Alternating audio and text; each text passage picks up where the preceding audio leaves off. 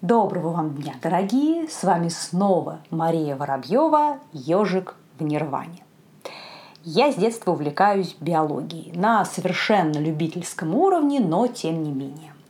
И особенно меня привлекают существа, вызывающие в основном такую смесь восхищения и отвращения – Последнего у большинства, скорее всего, больше. Это разнообразные черви, присмыкающиеся, членистоногие и прочее подобное.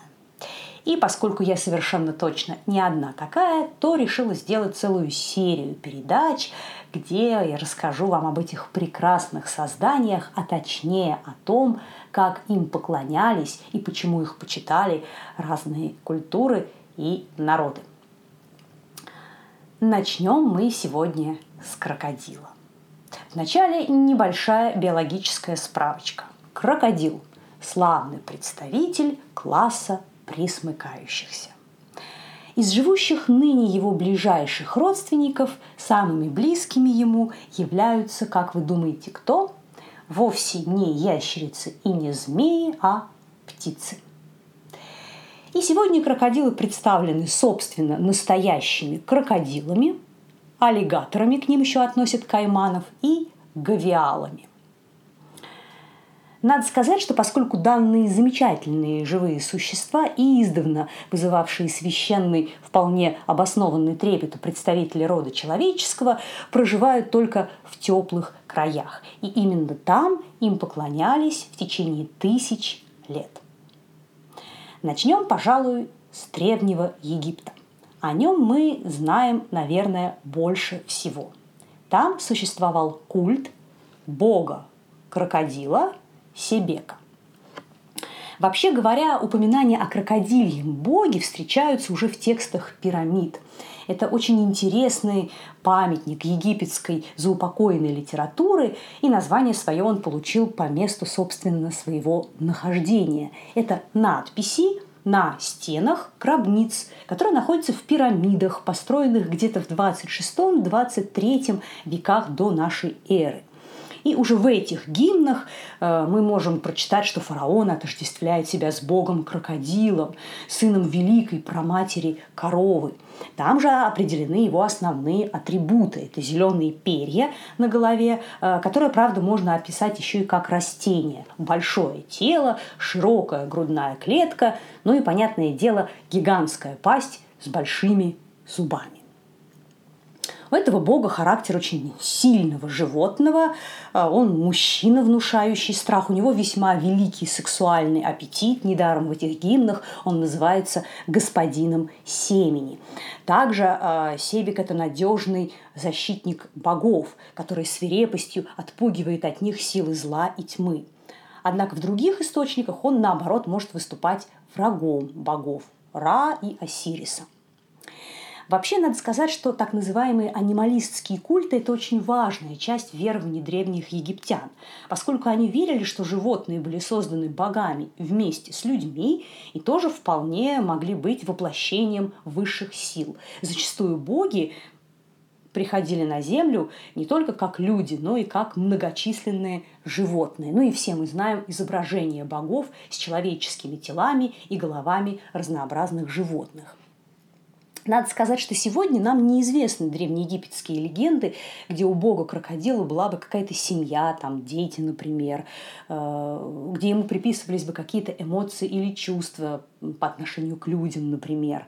Но со временем он э, впитывал, скажем так, некоторые качества других героев и богов египетского пантеона, а также постепенно был ассимилирован культом некоторых других богов, о чем я расскажу чуть позднее.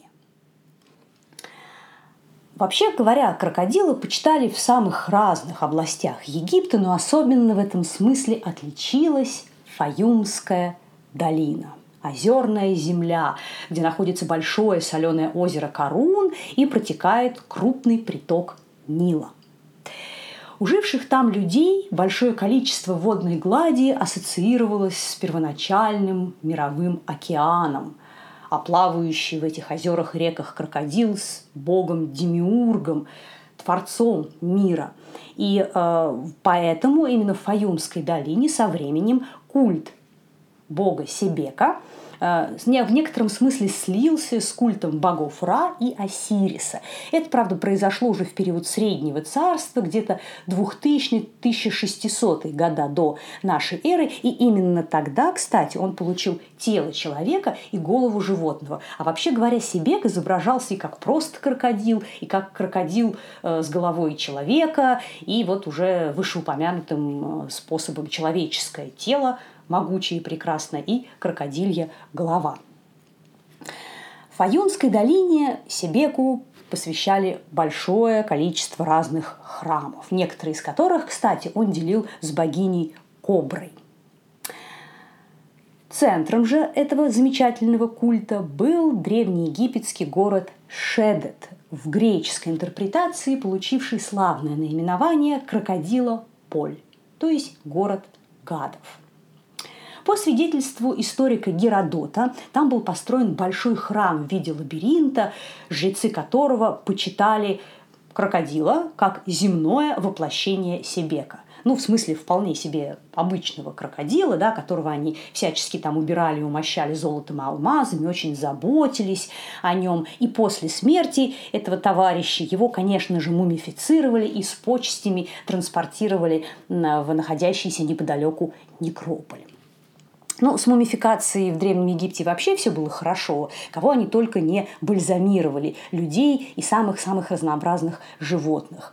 И надо сказать, что при раскопках э, обнаружено огромное количество мумий, в том числе без преувеличения тысячи и тысячи мумий крокодилов.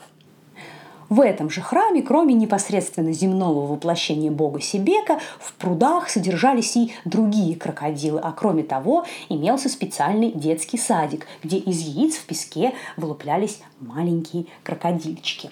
Зачем они были нужны? для жертвоприношений, для изготовления мумий, для продажи э, пришедшим издалека паломникам.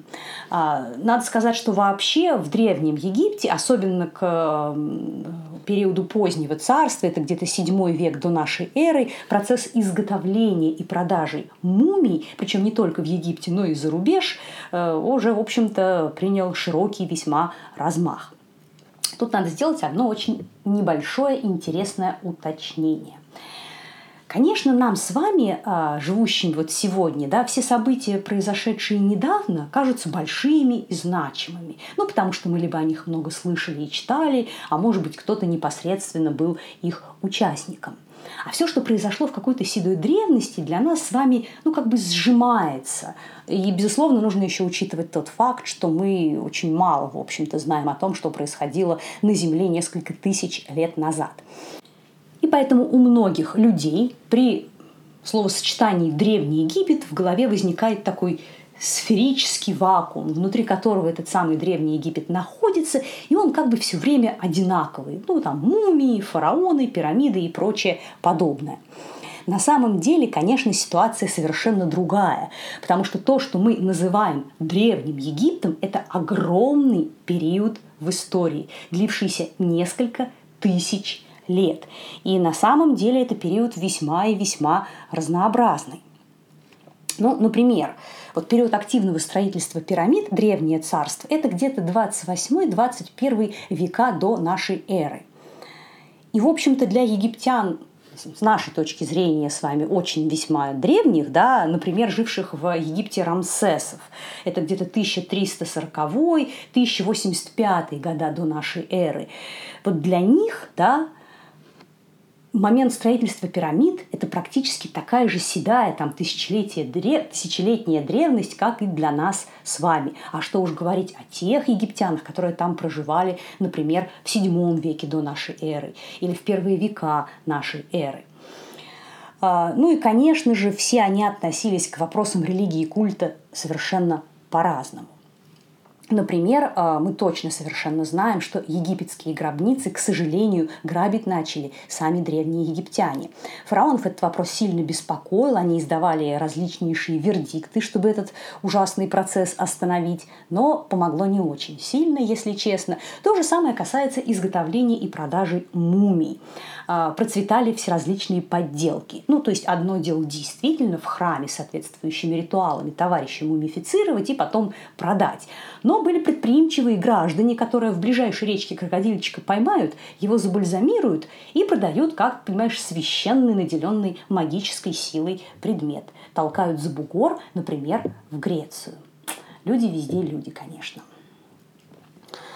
Надо сказать, что крокодилы почитали и в других регионах африканского континента.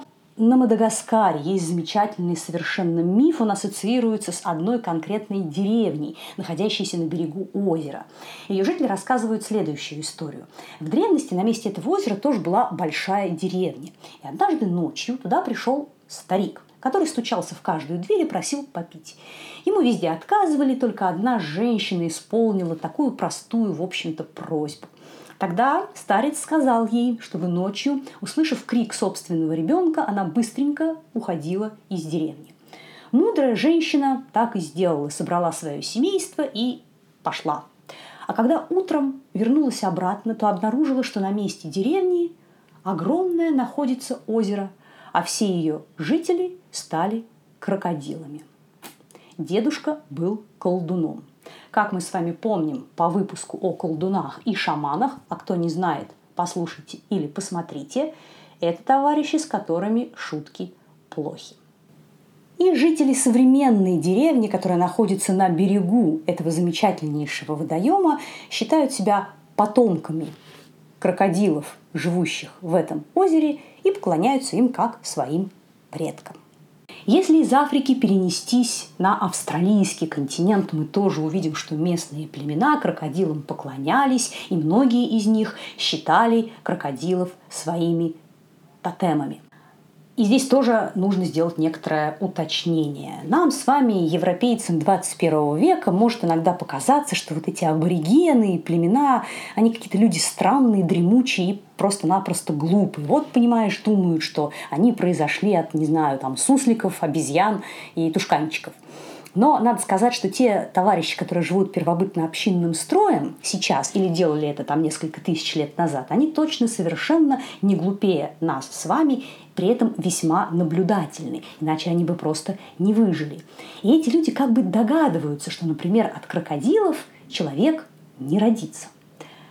А на самом-то деле а, вообще сама по себе, само по себе учение о тотеме, оно гораздо более глубокое и интересное.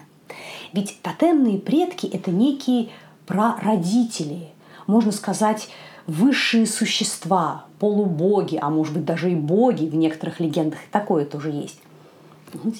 Ведь тотемный предок – это не просто животное, и вообще не животное вот в нашем э, сегодняшнем понимании. Это некое древнее сверхсущество, бог, демиург, которое существовало еще до того момента, когда появилась наша с вами Вселенная и время в нынешнем его понимании – у них была какая-то своя жизнь, битвы и сражения. Они были демиургами, буквально творили нашу с вами Вселенную. А некоторые из них, например, после смерти сами могли становиться озерами или э, какими-то большими холмами, ну, в общем, так сказать, частью ландшафта, окружающего австралийских аборигенов. Кроме этого, тотемный предок – это еще некая такая совокупная, ну, можно сказать, душа того или иного, того или иного племени, той или иной тотемной группы. А, у австралийских аборигенов, подобно многим, а, например, шаманским культам, существует понятие о многосоставности души человека. И вот у каждого человека есть такая его часть, которая является тотемным предком – общее со всеми членами его тотемной группы. Именно, кстати, по этой причине сексуальные отношения между членами тотемной группы – это вещь очень жестко табуированная, несмотря на то, что у них, в общем-то, может и не быть, и чаще всего нет никакого между собой кровного родства. Минутка лингвистики. Вообще говоря, слово «крокодил» латинское, и пришло оно к нам из греческого, похожего звучания слово было там, которое означало «гады» или «чудовище». Аллигатор произошло от испанского «эляль лагарто, простите, если неправильно произнесла, которое, в свою очередь, э, пришло от латинского ласерта – ящерица. А вот с гавиалом еще интереснее.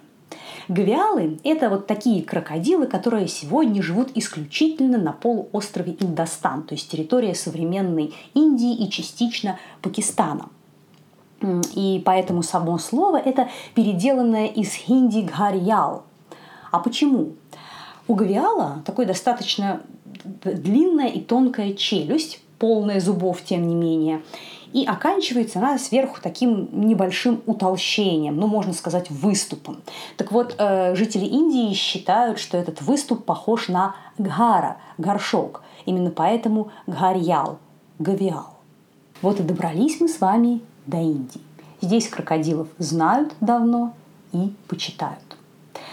В Индии существует огромное количество различных терминов, обозначающих крокодила, в том числе и на санскрите. Накра, Грага, Кумбхира, многим известная Макара. Но надо сказать, что и в санскрите все эти слова заимствованные. Это слова не индо-иранского, не индо-арийского происхождения, ну, поскольку в изначальных местах обитания данных племен, это Каспийские степи, низовье Волги, крокодилы как бы не обитали совсем. А поэтому большинство слов, обозначающих крокодила вообще во всей Южной Азии, имеют либо австрало-азиатское, либо дравидийское происхождение или неизвестное на сегодняшний день. Знала крокодилов еще харабская цивилизация. Там находят изображения животных, на, похожих на крокодила, на различных печатях и посуде. Мы, конечно, точно не можем сказать, почитали они его и как, но внимание он привлекал точно. Есть даже изображение женщины, рожающей крокодила. Тут, правда, есть некоторые сложности, потому что не очень понятно, кого она там рожает. Крокодилы, скорпионы или вообще какое-то растение. Это, знаете, как с дискуссией о протошиве. В долине реки Инд, вот там же на раскопках арабской цивилизации, на печатях найдено изображение наверное, мужчины, ну, в общем, человека, э, сидящего со скрещенными ногами, а на голове у него то ли рога, то ли голова быка, то ли это какой-то головной убор с рогами. В общем, не очень понятно. И тут мнения разнятся, ну вот удивительнейшим образом. Э, некоторые, самые, наверное, оптимистичные исследователи сразу начинают говорить о культе прото-шиви или какой-то древней практике йоги. А, менее радужно настроенные товарищи, у них, конечно, гораздо более спокойные прогнозы. Ну, тут, в общем, дело ясное, что оно темное. Вот с женщиной и рождаемым ею крокодилом тоже самое. Крокодил есть и в ведийской литературе, между прочим. Например, Тайтирия Араньяка описывает небесного крокодилу Шаквару с хвостом из четырех частей. Э, крокодили эпитеты применяются и к богу Брахме. Вообще говоря, крокодил считается ваханой, то есть ездовым животным, варуны, богини Ганги и некоторых якшей, э, ну, таких мистических э, существ, скажем так. И, кстати, часто изображается вместе с Кама-девой, богом любви. И действительно, практически во всех регионах, а, где крокодил почитался или почитается, и везде, а, во всех странах и регионах, о которых мы сегодня говорили, это Древний Египет, это Австралия, это Индия, э, культ крокодила вообще сильно связан с понятием плодородия, сексуальности, какой-то такой большой мужской силы и, кстати, женской плодовитости тоже. Сегодня среди ученых существует предположение, что в Харапе был культ некоего водного бога, связанный с крокодилом, и уже впоследствии это отразилось, вот в частности, на ведийской литературе и ее божествах. Надо сказать, что в этом плане культура Индии повлияла и на другие страны. В Японии есть храмы бога моря Конпире. И вот имя его произошло из санскритского кумбхира, а это одно из названий крокодила. В буддизме вот это же имя используется для, э, как имя собственное одного из генералов-предводителей Якши, вот все тех же самых мистических существ. Тантрическом буддизме, ветвь, которая получила наибольшее распространение в Тибете, есть э, бог Мадхукара, изготовитель меда. Его тоже часто изображают со знаменем, на котором нарисован крокодил. Вообще говоря, в Индии крокодилы и почитают, и едят, что как бы закономерно. Тут интересно про разницу во вкусах поговорить. По э, запискам, воспоминаниям некоторых английских офицеров, э, которые были в Индии в XIX веке, крокодиловое мясо отвратительное на вкус. И одновременно есть упоминания э, различных, о различных индийских махараджах, которые считали э, вот это самое мясо просто ну, невероятно божественным. Сами понимаете, пищевые пристрастия тоже дело привычки. Крокодилы жили в различных прудах при индийских храмах. И периодически, даже в 20 веке, в газетах появляются публикации о различных э, храмовых крокодилах-вегетарианцах или невероятных долгожителях. Э, очень интересная легенда есть в области Синд. Это такой исторический регион на территории современного Пакистана. А, э, легенда о святом, которого почитали и индуисты, и мусульмане. Жил он 700 лет назад, его звали Мангу Пир. Так вот, по легенде, крокодилы – это вши, упавшие в воду с его одежды. И опять же, по э, историческим э, свидетельствам мы точно знаем, что еще в э, в начале 20 века вот в этом регионе Синд крокодилов в прудах держали, в том числе э, при храмах, и их кормили паломники. Но самое, наверное, интересное в смысле крокодилов в Индии – это их племенные культы. Особенно племенной культ крокодила в Гуджарате, где его почитали ну, очень активно и на общественных церемониях, и дома – общественные церемонии почитания крокодила проводились для того, чтобы сохранить коров и разный другой скот, чтобы у них было много телят, молока. Э, в семье женщины э, поклонялись крокодилу для того, чтобы у них было много детей. Например, его изображение ставили на домашние алтари. Также считалось, что крокодил может спасти от различных болезней. Его могли почитать как воплощение душ предков и приписывали разные магические свойства. И в частности, части крокодила э, использовались при приготовлении приворотного зелья, а также в медицине. В Гуджарате во многих деревнях раз в год, в феврале, специальным образом, соответствующими ритуалами, делали новую деревянную статую каждый год, новую деревянную статую крокодила. А, причем это мог быть либо просто вот обычный крокодил, либо, знаете, такой тени толкая айболитовский, у которого и перед, и зад это были головы крокодила. И вот такие изображения часто трактовались как двуполые. Одна часть женщина, а другая часть мужчина. А, вот такие статуи устанавливались на столбы, э, и приносили статую в жертву, козленка, вино. Также предлагали молоко, кокосы, мясо курицы, рис и вообще все, что душе угодно. Совершенно достоверно существование этого культа было задокументировано еще в 70-е годы 20 века, то есть вообще совсем недавно. Но к сегодняшнему дню он исчез. А очень жалко, потому что вполне возможно, что отправлялся он с незапамятных чуть ли не до ведийских времен. Поэтому в следующий раз, дорогие зрители и слушатели, когда пойдете в зоопарк и увидите крокодила, посмотрите на него внимательнее. Интереснейшее животное, а уж какие процессы в религиозно-философской сфере он вызвал в среде человеческой, словами не описать. Большое спасибо, что смотрели и слушали. На сегодня все. До скорых встреч. Не забывайте подписываться на наш канал, на наши социальные сети. Еще у нас есть страничка на Патреоне. С вами была Мария Воробьева, ежик в Нирване. Всего вам доброго.